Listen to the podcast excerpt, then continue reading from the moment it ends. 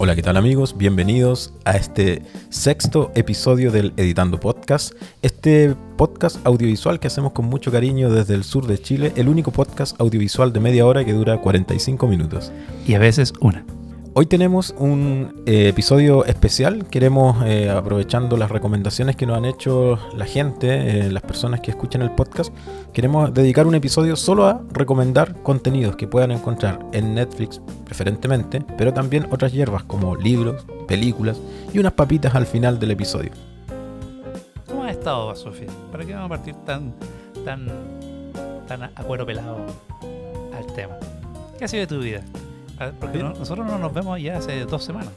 Dos semanas hay que decir que intentamos hacer lo posible por grabar el episodio la semana anterior y ofrecemos las disculpas pertinentes porque nos fue imposible entre las actividades del señor Mora que ahora está viajando al sur para cosas de festivales de cine y las mías que entre que viajo aquí en la zona región de, de Ñuble, del Biobío, al final no nos pudimos encontrar. Pero hoy, hoy sí, música de reencuentro. Que venga al final de la fiera.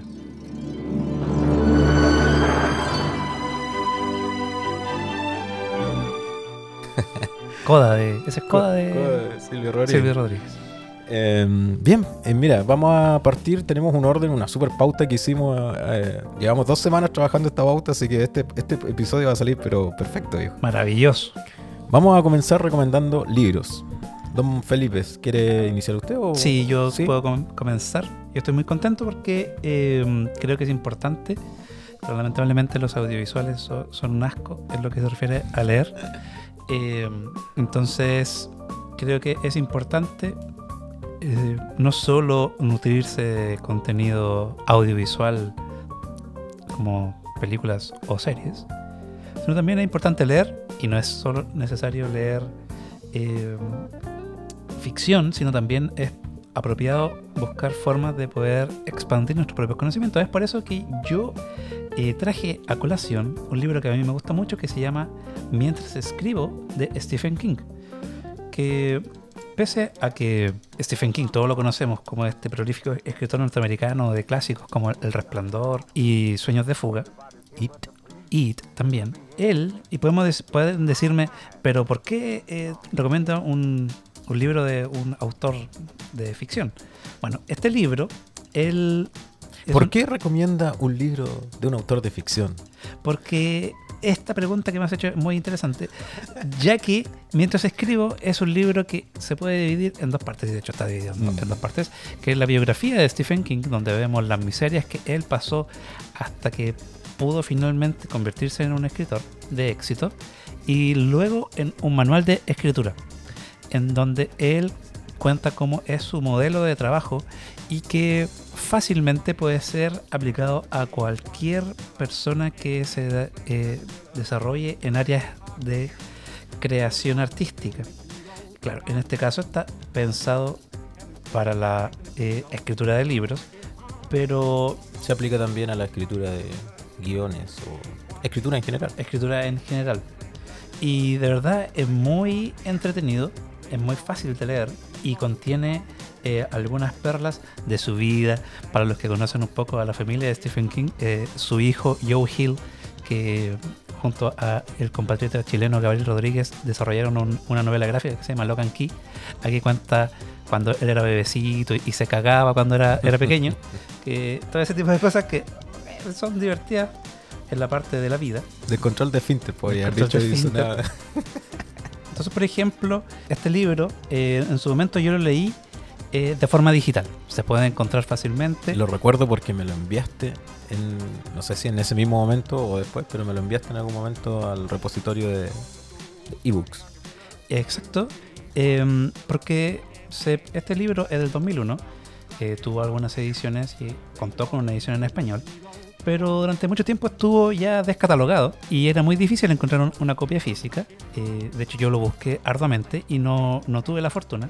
Pero hace el año pasado, sí, el año pasado o antepasado a lo sumo, eh, se volvió a editar en Chile. Así que es fácilmente encontrable. eh, es barato, para lo que es un libro de esta eh, estirpe, cuesta alrededor de 8 mil pesos. Barato. Es Para barato. cualquier libro en Chile, 8 mil pesos es barato. Sí, y de verdad eh, sirve mucho. Van a entender cómo es la rigurosidad que un autor tiene que tener. Por ejemplo, alguna de las frases que yo eh, destaqué en su momento. Si quieres ser escritor, lo primero que debes hacer son dos cosas: leer mucho y escribir mucho. No conozco ninguna manera de saltármelas. No he visto ningún atajo.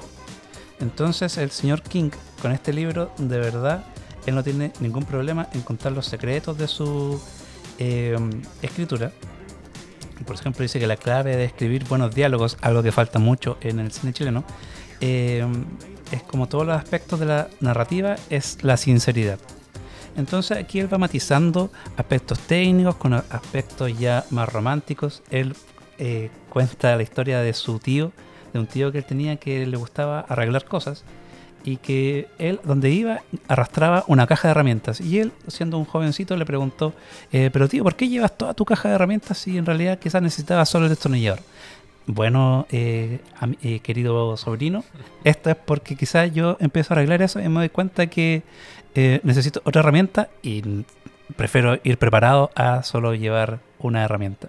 Entonces, este tipo de libros este es fundamental ir leyéndolos y mientras escribo es quizá el puntapié inicial antes de entrar a drogas más duras como el guion de Robert McKee, que es una lata leer, pero que eh, también podemos recomendar, pero no con tanto amor como Mientras escribo de Stephen King.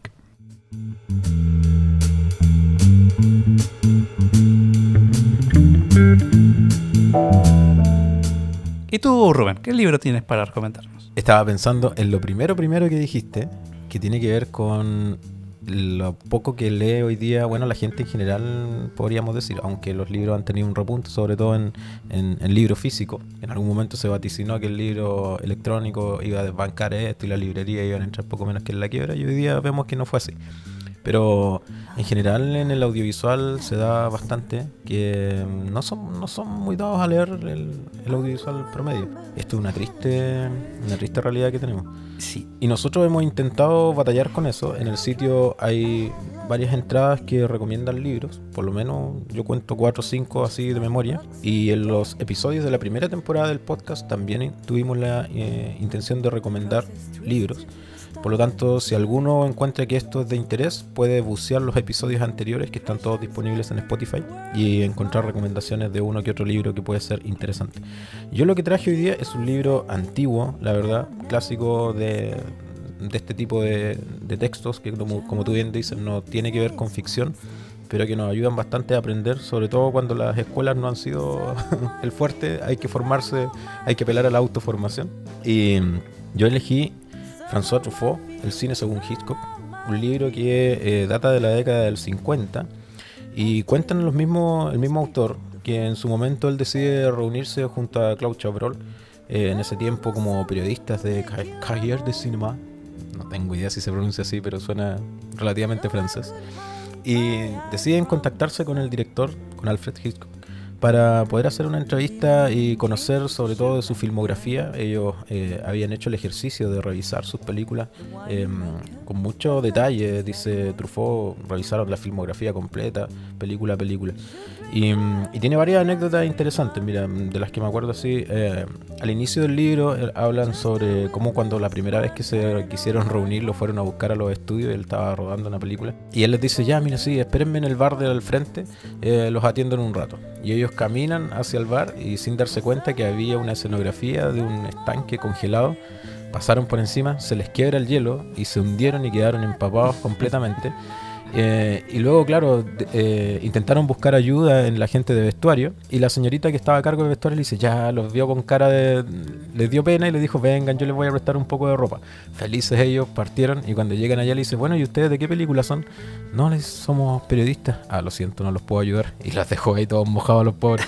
Entonces, cuando llega Hitchcock y los ve y le dice: Oye, ¿y ustedes qué les pasó? No, bueno, tuvimos este accidente. Ya, váyanse, conversemos después en un hotel. A la vuelta de un par de años se los volvió a encontrar en una conferencia de prensa y Truffaut, todo tímido, dice: ¿Se acordará de mí o no? Le, le lanza una pregunta.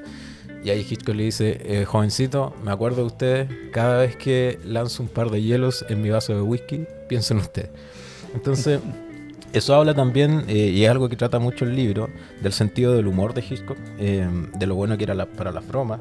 Dentro de las cosas que se relatan en el libro están, por supuesto, muchos detalles de toda su filmografía, porque como dije, las revisaron completas y se dieron el tiempo. Truffaut lo que hizo fue armar la entrevista en base a cada una de sus películas. Sí, porque Truffaut, bueno, toda la gente de la Nouvelle Vague eran ñoños, eran muy ñoños. Ñoñísimos, como Don Mora. Y le tiraban eh, ahí palos al cine hollywoodense y a Hitchcock y cosas así. Ellos amaban a Hitchcock.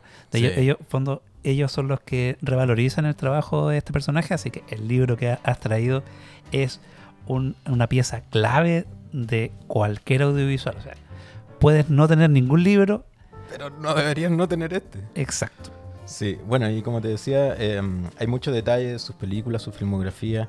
Eh, se trata también el tema del suspenso versus la sorpresa, que es una definición que, de la cual siempre se habla cada vez que se cita al director como maestro del suspenso. Siempre hay, varias anécdotas que se hablan allí, la bomba bajo la mesa, bajo la sala de cine. He escuchado un montón de versiones de esa, de anécdota. Sobre el McGuffin.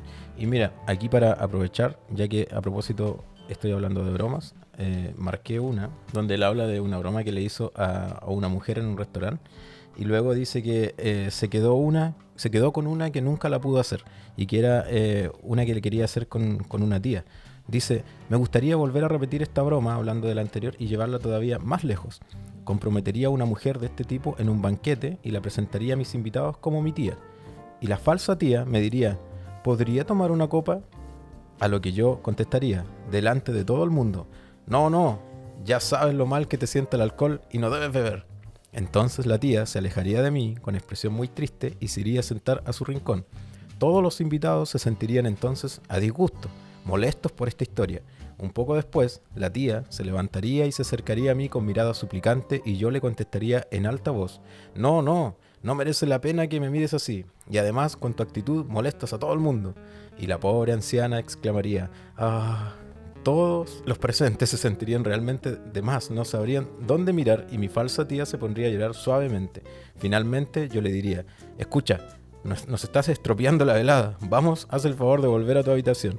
No hice jamás esta broma, pero tengo, porque tengo demasiado miedo de que alguien me pegue.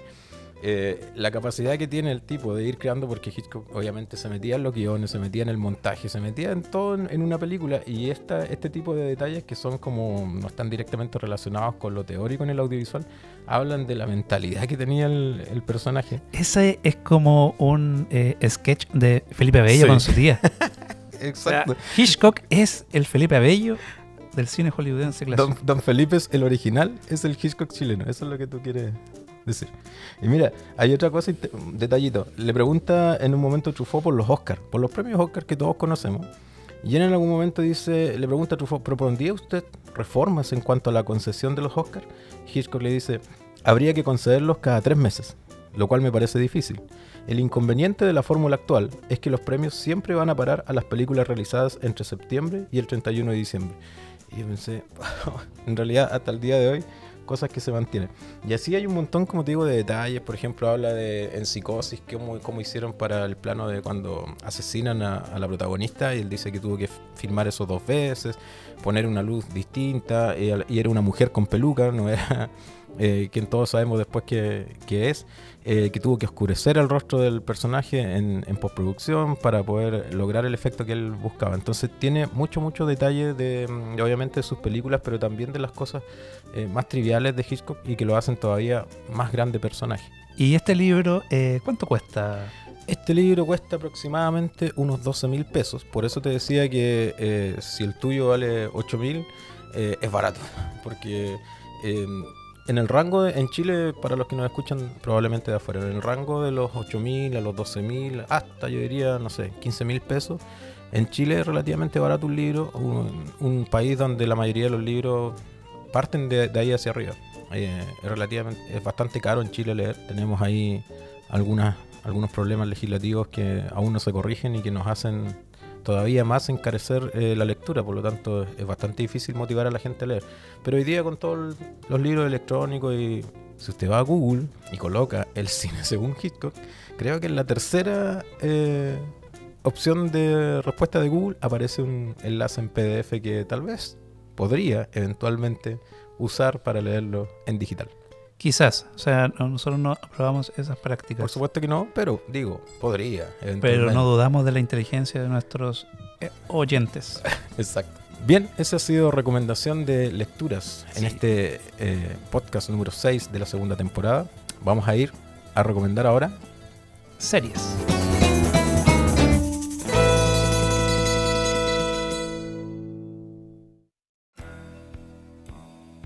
Eh, ya, hablando de series, yo aquí quiero eh, mostrar mi molestia contra el mundo debido a cómo eh, Netflix nos ha arruinado el cerebro en el sentido de que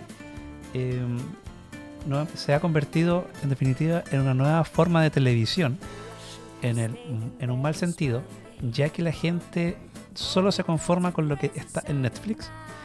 Y que hace algunos años atrás nosotros teníamos que bucear por las redes eh, buscando cosas interesantes que ver. Quizá uno de mis únicos grandes talentos es el poder descubrir cosas en internet. O sea, hay amigos que me, Pero cómo, el que me- único que gran me- talento. que me, eh, que me llaman y dicen, oye Daniel, ¿podrías buscarme esta cosa? No la, no la puedo encontrar. Y ahí, ¿quién la encuentra? Me ha pasado.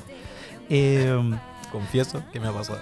entonces, eh, yo aquí voy a recomendar una serie muy buena, pero que no está en ningún servicio de streaming en estos momentos, que es Red Riding, una serie británica de Channel 4, que es como el canal, el segundo canal más importante en Inglaterra, tras... eh, o es tercer- bueno, no importa. Eh, tras la BBC, no es la BBC, que es casi omnipresente cuando hablamos de series británicas. Eh, y Red Riding es una serie de 2009 que en su momento eh, recomendé en editando hace ya varios años y que volvió a mi mente por dos razones. En primer lugar, un amigo finalmente me hizo caso y la vio y le fascinó. Y segundo, porque nuestro querido amigo y colaborador Danilo Quilapán nos mencionó que a él le gustaría conocer, o sea, cuando hablemos de series y cosas así, que nos decantemos también a hablar un aspecto técnico de las obras. Y Red Riding es quizás uno de los ejemplos más bonitos que tiene en lo siguiente. Red Riding son en el fondo, sigue este esquema de Sherlock, que es la serie de la BBC, que, Que son también está en Netflix. que, que es así, está en Netflix, que en el fondo es una serie, pero son casi telefilmes, son, son duraciones de 90 minutos cada episodio. Y en este caso también es una serie de televisión, pero son tres de- episodios de larga duración. Y que esto es lo llamativo. La serie pasa en los años 70 y 80. Cada episodio eh, se marca dentro de un año. Y cada episodio cuenta con una cámara distinta. Eh, se alejaron de lo que hubiese sido más fácil, algo que lamentablemente domina, y de usar un filtro en postproducción. Y en el primer episodio, que es el año que se enmarca en 1974, ellos usan una cámara de 16 milímetros y un formato 16.9.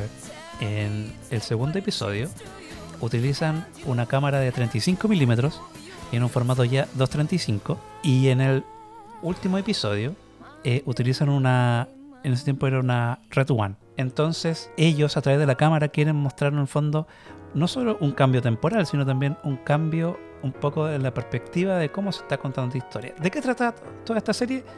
De la búsqueda de un asesino en serie que había en un pueblito perdido del norte de Inglaterra, Yorkshire. Yorkshire, y que en el fondo es una ciudad que está podrida por la corrupción policial, política y un poco humana, y que a través de estos personajes que vamos conociendo a través del tiempo, vamos descubriendo todos los trapos sucios que hay en este lugar.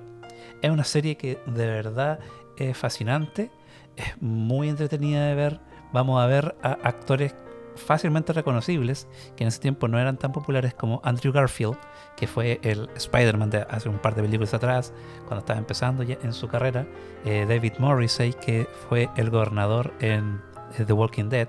Y así muchos otros rostros británicos que para muchos eh, serán ahí reconocidos. Así que mi recomendación de serie es Red Riding. Búsquenla, no es difícil de encontrar, pero tienen que ser ahí inteligentes, cosa que no dudo de los oyentes de Editando. O te pueden contactar al Twitter o no. Eh, quizás. Quizás.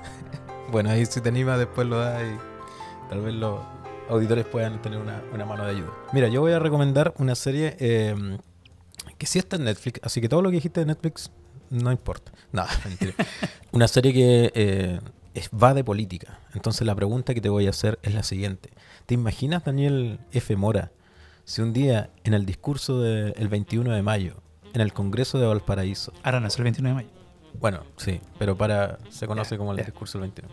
Eh, en el Congreso de Valparaíso, con todos los políticos presentes, hubiese un ataque terrorista y eliminaran desde Sebastián Piñera hacia abajo a todo el mundo político de Chile? Qué gran favor le harían a este país.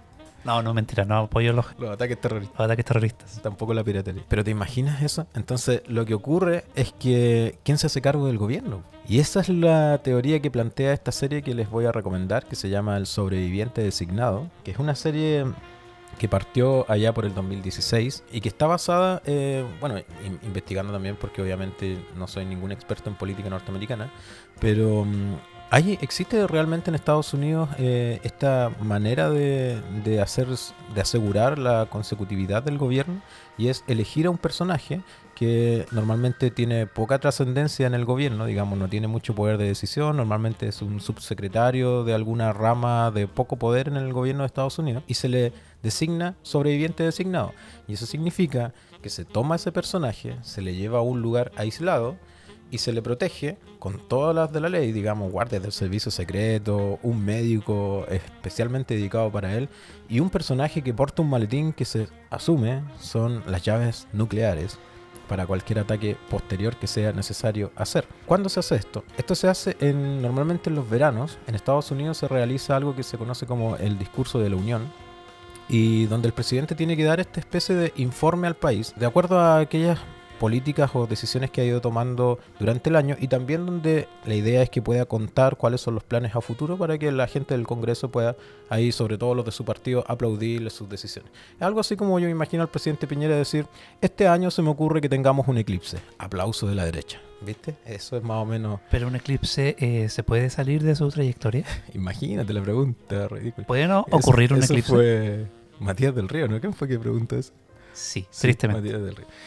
Ve, entonces, eh, esta serie eh, nace al alero de David Guggenheim, que si lo conocen, de Chill, alias 24, es lo que se conoce esta, esta figura del showrunner, que nunca hemos explicado, lo hemos nombrado varias veces. El showrunner en Estados Unidos viene siendo como la figura del productor ejecutivo, eh, muchas veces guionista también, digamos, el tipo que la lleva, que corta el queque. El No, creador y el el que, creador, el que claro. manda en la oficina de escritores. Exactamente. Y s- últimamente se está hablando mucho de los showrunners porque a raíz de, no sé, pues, series como Game of Thrones, qué sé yo, que tienen figuras connotadas.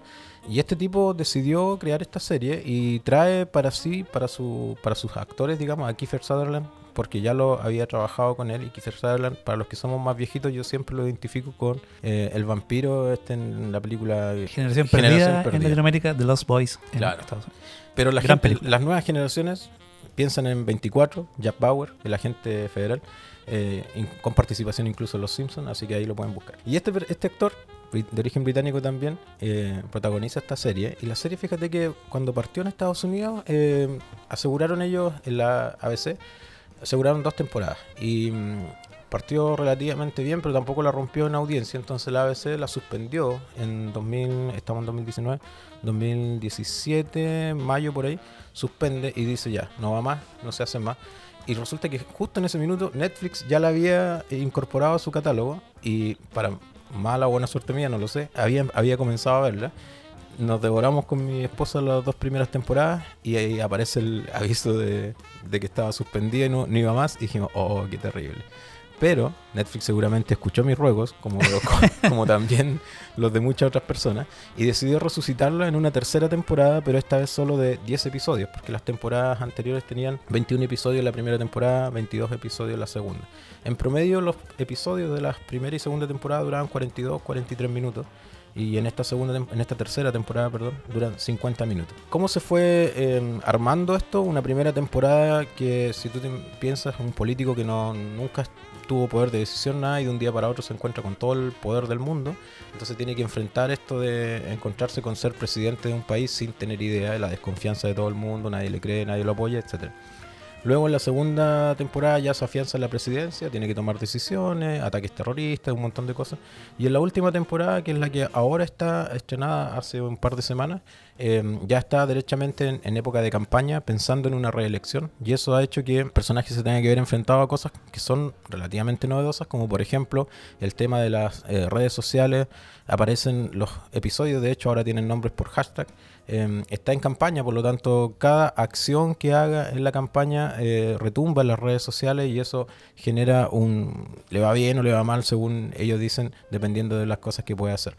De hecho, uno de las lo primero que se ve en, lo, en, los episodios de la tercera temporada es la contratación de un tipo de redes digitales, digamos, de la Casa Blanca, sumado al equipo de campaña para poder hacerle frente a todo esto. Aparecen las fake news y todo lo que hemos estado conociendo gracias a Donald Trump. Entonces es una serie muy atingente a su tiempo. Sí, eh, podemos decir que está bastante, sobre todo por, por, lo que acabo de decir, porque con el señor Trump en, la presidencia de Estados Unidos, eh, digamos que se movieron rápido. Ahora cambiaron showrunner, tienen otro guionista y han estado probando la fórmula y ya se ha escuchado como peticiones de que una cuarta temporada, evidentemente de Netflix no sabemos nada.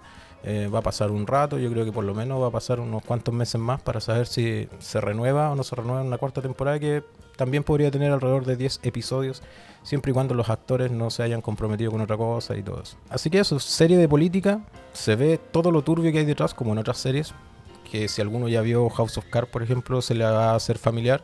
Digamos que técnicamente está bastante bien tratada, los escenarios, la Casa Blanca y todo lo que es croma y digital funciona bastante bien, tiene buen, muy buena foto, eh, tiene actores de peso, el mismo Kiefer Sutherland, que si alguien lo ha seguido, tiene Emmy, Globos de Oro, igual que el papá, digamos. Entonces, eh, anda, anda bastante bien la serie. Sí, y él, y él, lo ha intentado harto, su serie anterior que fue, fracasó también, Touch. Eh, Touch. Yo 24 vi las primeras dos temporadas, que no le quito ningún mérito a 24, sí. que es fantástica. Kiefer Sutherland me cae muy bien, así que, que bien que esta serie funcione. Le echaré un mm. ojo al menos a, tres capítulos. Una de las anécdotas es que, como te decía, esto se hace en Estados Unidos y el, el, el personaje eh, en la serie ahora se llama Tom Kirkman. Podría estar basado en la historia real de un subsecretario o secretario de Vivienda y Desarrollo, que es el cargo que tiene el personaje en la serie, que en 2010 se llamaba Sean Donovan y al cual estuvo a punto de ser presidente de los Estados Unidos. Eh, también fue nominado y eh, eventualmente en todos los gobiernos hay uno que queda. Eh, en el gobierno de Clinton su esposa era quien estaba nominada para ser, eh, hacerse cargo del país, pero estaba en Londres en ese tiempo, entonces nombraron también a un secretario de otro ministerio. Obama nombró en algún momento un secretario de defensa, en fin. Eh, si uno googlea un poquito más puede encontrar varias historias interesantes de, de, qué se trata esto del sobreviviente designado. A mí me parece entretenido como base para una historia. No sé si, no tengo idea si en Chile será igual. No me lo imagino, no me imagino a Sebastián Piñera eligiendo un, no sé, a Van Rieselberg para que se haga cargo del país. si es que le pasa algo, imagínate en, en el caos que, que quedaríamos después. No, mejor no, no imaginar. No lo cubremos. Pero eso, recomendación de serie en Netflix. Bueno, ya estamos llegando a a la última categoría que tenemos aquí en nuestra lista de recomendaciones y es de una película. ¿Y tú qué seleccionaste para este momento? Mira, voy a. Ya hablamos eh, de varias cosas bien. No, no, quiero decir cabezonas para no sentirme perjudicado, pero interesantes, de peso, entretenidas. Así que ahora que voy a relajar un poquito la recomendación y voy a, eh, aprovechando que Netflix es el portal que hemos estado conversando y que se supone la gente tiene más acceso, a una película que se acaba de estrenar en el portal y que es nada que ver con la línea que traemos de, comentarios, pero quiero hacer algo más, más livianito. Y una película que se llama Misterio a Bordo.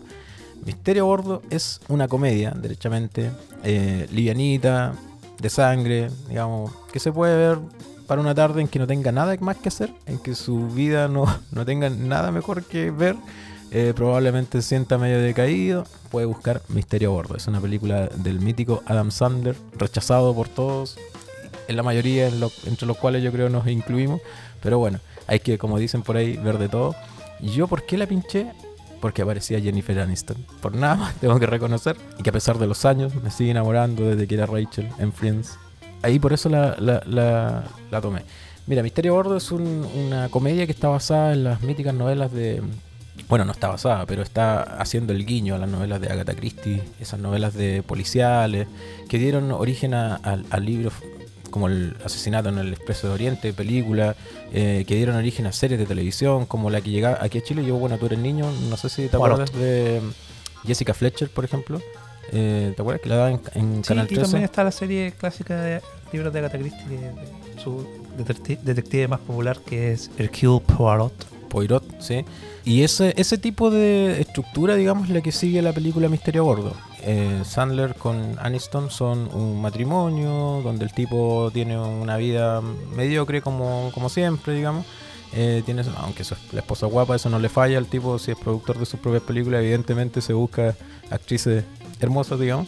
Y mm, tienen este matrimonio y están ahí agotados con la vida matrimonial y en un momento como le urge a ella, le dice, eh, vámonos de vacaciones, así que el tipo se, se endeuda, compra un, viaje y en el viaje sucede lo que en todas las, tele- en todas las teleseries, en todas las eh, novelas de ese tipo ocurre. Hay un asesinato, un misterio, ellos son inculpados y tienen que hacer lo posible por resolver ese misterio. Y ahí obviamente se, se desarrolla la trama. No, te va- no se va a ganar un Oscar, jamás probablemente no va a tener ningún tipo de premio. Pero como digo, para una tarde relaja- de relajo, para reírse un ratito, para distenderse un poco. eh, Misterio a Bordo se ve fácil, se puede ver rápido y es, eh, digamos, algo que podría eh, la gente ver. Mira tú, no me esperaba que en este humilde podcast... Sucucho audiovisual. Sí, lo que pasa es que siempre nos vamos y hay que atacar a todo público, viejo. Bueno, bueno, no lo voy a discutir. No lo voy a discutir, pero sí, aquí limpiaré el paladar, limpiaré las retinas de todos Los oídos. limpiaré todos los oídos tras este momento porque eh, coincidentemente con el libro que recomendó nuestro querido Rubén, eh, yo les traigo una película de François Truffaut. En un principio pensamos todo esto que estuviese, todas estas recomendaciones girasen un poco, aunque no era obligatorio, en todo el hacer audiovisual, el hacer cinematográfico. Es por eso que si usted ya la conoce, ya sabe a qué película me refiero. Y hablo de La Noche Americana, una película que Truffaut dirigió en 1973 y en la que se cuentan todos los vericuetos de lo que es una realización de una película. Es una película divertidísima, a mí me encanta. Me acuerdo de ella cada vez que comienza Vivo Vivo Cine, porque mm, pasan muchas cosas. Hay, hay crisis nerviosas, cómo nacen los romances eh, durante el equipo, durante la filmación, porque pues, son cosas que han pas- pasan en los festivales. ¿Así? Me han contado. ¿Nacen romance al interior del equipo? O sea, nues- mi querido eh, Ramón Ávila, eh, su novia eh, trabajó en Videocine, llegó a trabajar ahí y ahora es su novia ya desde hace unos cuantos años. E- Ese es mal de director, parece, de festival, ¿no? También. Eh, entonces, La Noche Americana es de verdad es fascinante de ver. A mí me encanta. Tiene un- la primera escena, tiene un montaje muy bonito. Y de verdad, La Noche Americana es una película que ustedes van a disfrutar. Hay muchas películas que abordan la, la trastienda del Estaba cine. pensando en eso, en que tal vez de repente podríamos hacer un episodio centrado en las películas que reflejan las películas. Así como de Fellini y no sé. Exacto, sí, sí, es una buena idea. De- y de hecho, también me acordé de esta película porque un voluntario que llegó a Bio Bio Cine llegó y me pregunta un día, eh, recomiéndeme películas. Y a mí que me- se me hace muy difícil porque seguro. se me hace muy difícil porque digo, qué sé yo, qué cosas te gustan a ti. Entonces, Capaz que le guste. le gusta hace- Adam hace- Sandler y yo le voy a recomendar ahí una película de Kim Ki-duk y Y lo dejáis atravesado. ahí, Sí, pero- y odiando el cine, entonces eh, es complejo el recomendar películas. Y ahí, tras unos minutos de, de procesamiento en mi mente, eh, también me acordé de La Noche Americana. Así que um, si usted quiere ahí conocer algo más, La Noche Americana de François Truffaut es la película que yo recomiendo en este episodio especial.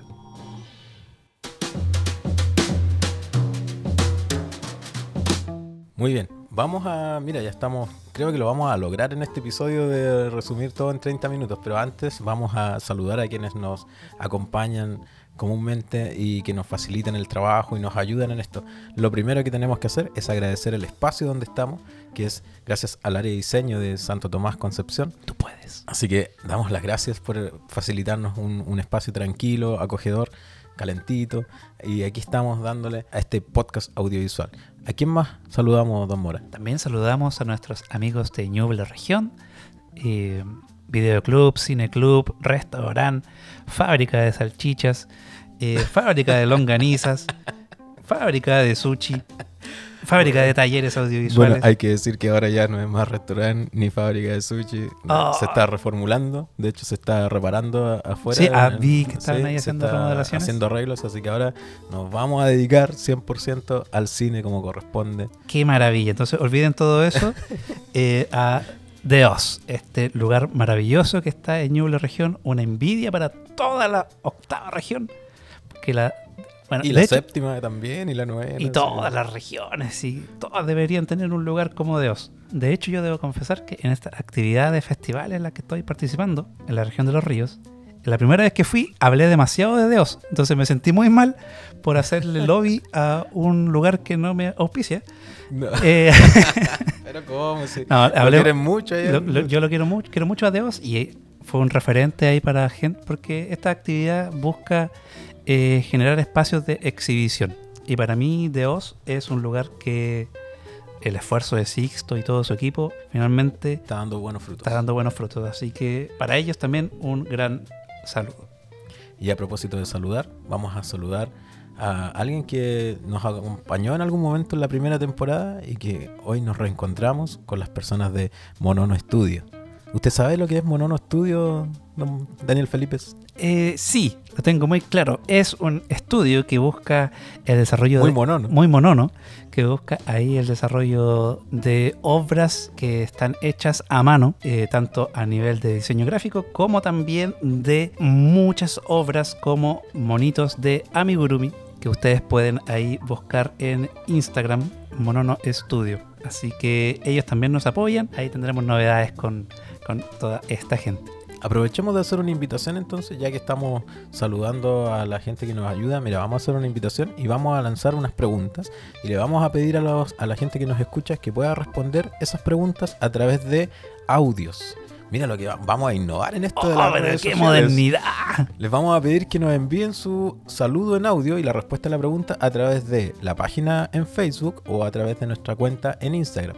Súper fácil, usted le pone enviar mensaje y en vez de escribir, presiona el micrófono y nos envía un audio como este que nos acaban de enviar. Mira, fíjate. Hola. Oye, eh, te hablaba para darte mi opinión del último podcast. ¿Sabes qué me gustó?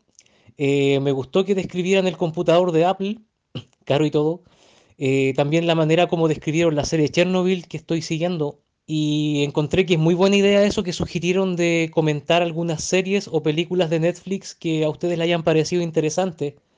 Porque, no sé, o sea, hablan entretenido, ¿cachai? No aburre la charla, eh, no hay demora, no hay silencio incómodo y tampoco lo hacen tan acelerado eh, que sea molesto escucharlo, sino que se siente relajado y eso ayuda a que uno cuando lo escuche también se relaje. Así que me gustó, nada que decir. Eso, felicitaciones. Lo iba a escribir en un comentario en, en Instagram, pero tengo flojera de escribir y como esta cosa permite grabar audio, pensé, "Mm, ¿por qué no? Así que eso, saludos. ¿Ve? ¿Se da cuenta, no? ¿Le gustó ese saludo que... Sí, eh, ahí llega a mi corazón uno, uno de se, se entusiasma y quiere escuchar más. Entonces, vamos a hacer eso. Y a todos los que participen respondiendo las preguntas y enviándonos sus audios, les vamos a tener unos regalitos que les vamos, van a llegar eh, gracias a nuestra gente que nos, nos está apoyando. ¿Cuáles son las, la- cuál, o cuáles son las preguntas, don Daniel? La pregunta que queremos eh, dilucidar en esta ocasión es, ¿qué prefieren? Los que los episodios de los podcasts sean breves, que se acerquen a los 30 minutos, o que sean largos y que duren lo que tengan que durar. Y distendidos. Sí. Queremos saberlos, saber eso para ver cómo vamos a ir enfrentando el resto de episodios de esta nueva temporada. Sí, les invitamos entonces a que puedan enviar sus respuestas a través de audios. Ya no queremos que nos escriban más, queremos audio y en esos, esos audios obviamente queremos insertarlos también en el podcast, así como el que acaban de escuchar. Así que eh, siéntanse eh, invitados a hacerlo a través de nuestra cuenta en Instagram o a través de nuestra página en Facebook. Y por supuesto, todos los episodios están disponibles en Spotify para que los puedan buscar directamente o en el sitio. Vamos, en cada episodio yo estoy dejando el link RCS para quienes puedan o quieran eh, añadirlo a su agregador de podcast, entiéndase Overcast, Pocketcast. o Apple Podcast. Podcast, ¿ya? Cualquiera de aquellos. Y ahí pueden escuchar directamente el podcast y recibir notif- notificaciones cuando haya un nuevo episodio. Vamos a despedirnos con papitas. Sí, esta sección es la más random de todos los episodios. Aquí es donde vamos a poner siempre recomendaciones de cosas de Netflix, que no sean como la que ya mencionamos recién, eh, y cualquier cosa que se nos ocurra en el momento. Y en esta ocasión vamos a... Voy, yo me tomo este Este instante espacio. para recomendar un podcast que descubrí hace muy poco y que tiene que ver, o sea, llegué a él debido a la nueva temporada de Black Mirror que apareció hace unas semanas atrás, porque entrevistaban a eh, Charlie Brooker y este podcast se llama Script Notes. Eh, está en inglés, evidentemente, Mm. pero sé que nuestros oyentes son muy duchos en este, este idioma. Y en un acto de serendipia eh, impresionante, en lo que se refiere a, a esta escucha de podcast, resulta que ¿Es Script Notes. serendipia o serendipia? No sé cómo será, digámoslo ya. Me suena más a serendipia, pero bueno. Bueno, pero todos entendemos, creo, de momento. Después ya, para próximas ocasiones que diga la palabra, lo diré como Pueden corresponde. buscar la película. Hay una que se llama Serendipity. Sí, de- con John Cusack. Junkies. Eh, bueno, Script Notes, que van a encontrar un enlace en las notas de este episodio, eh, trata precisamente sobre la creación audiovisual enfocado a, la- a los guiones y cosas así. Y lo más llamativo, y por qué llamo que esto fue un azar prodigioso, es que está eh, conducido por una persona que se llama John August, que no conoce nadie acá en Chile, supongo, yo tampoco. Yo tampoco. Eh, pero lo llamativo es que tiene ahí un colaborador también que es Craig Massin, que es el creador de Chernobyl, la serie eh, en boca de todos, la serie que ahí se está llevando todas las loas últimamente. También su creador participa en un podcast ahí que habla sobre cine audiovisual. Tiene más de 400 episodios. Yo ahora estoy escuchando un capítulo donde participa Chris McQuarrie, que es el director de eh, las últimas dos Misiones Imposibles, también de Proyecto Valkyria, etcétera, etcétera. Así que si usted sabe un poquito de inglés, déle la oportunidad Pero yo aquí creo que a hay que saber más que un poquito de inglés, ¿cierto? Bueno, yo confío en que todos los audiovisuales que leen también saben inglés. porque- Al menos saben decir play, record. Sí, Stop. eh, stop, conocen el storyboard, usan el switch, así que hacen los pan, tilt, Hacen el zoom. El traveling, el dolly. esa es la papita para esta semana. Fabuloso. Entonces con esa papita nos vamos a, a despedir, vamos a cerrar. Recuerden enviarnos sus sugerencias a través de audio respondiendo a la pregunta que acaba de plantear don Daniel Felipe si ustedes quieren escuchar podcast así cortitos como este o bien un poco más distendido y extenso comentando tal vez alguna película más en profundidad o, o si quieren cualquier otra recomendación, si quieren que tengamos un invitado, si quieren que podamos hacerlo en vivo con público en un lugar, podríamos hacerlo también, no tendríamos problema sería cosa de coordinarnos. Así que cualquier sugerencia que tengan pueden enviarla a través de sus audios. Los vamos a estar esperando para integrarlos al próximo episodio del Editando Podcast. Eso. Chao. Chao.